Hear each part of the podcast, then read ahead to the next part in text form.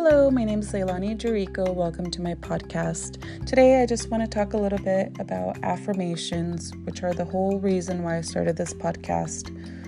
So, affirmations to me are words that are very powerful and can really lift my spirits and give me the confidence I need during very challenging times. And I want to share these because I know they can do the same for everyone else, especially right now we live in a world where we are our toughest critics and it's easy to beat ourselves up with words. I mean, I've done it too, where I've told myself negative words, and now I'm getting used to turning those into positive words. So before, when I would say something like, I can't do that, now I can say, you know what? I choose to do it, I'm gonna try, and if it doesn't work out, lesson learned. So when you think about things that you would tell a friend who needs motivation, like, you can do it, you're the best, this isn't the end, there's always better things coming.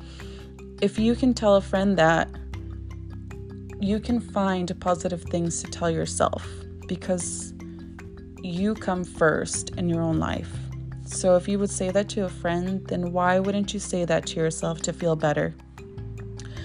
Always remember self love and self care is important. So just tell yourself, I am the source of my own happiness, and use affirmations to create that reality that you truly deserve.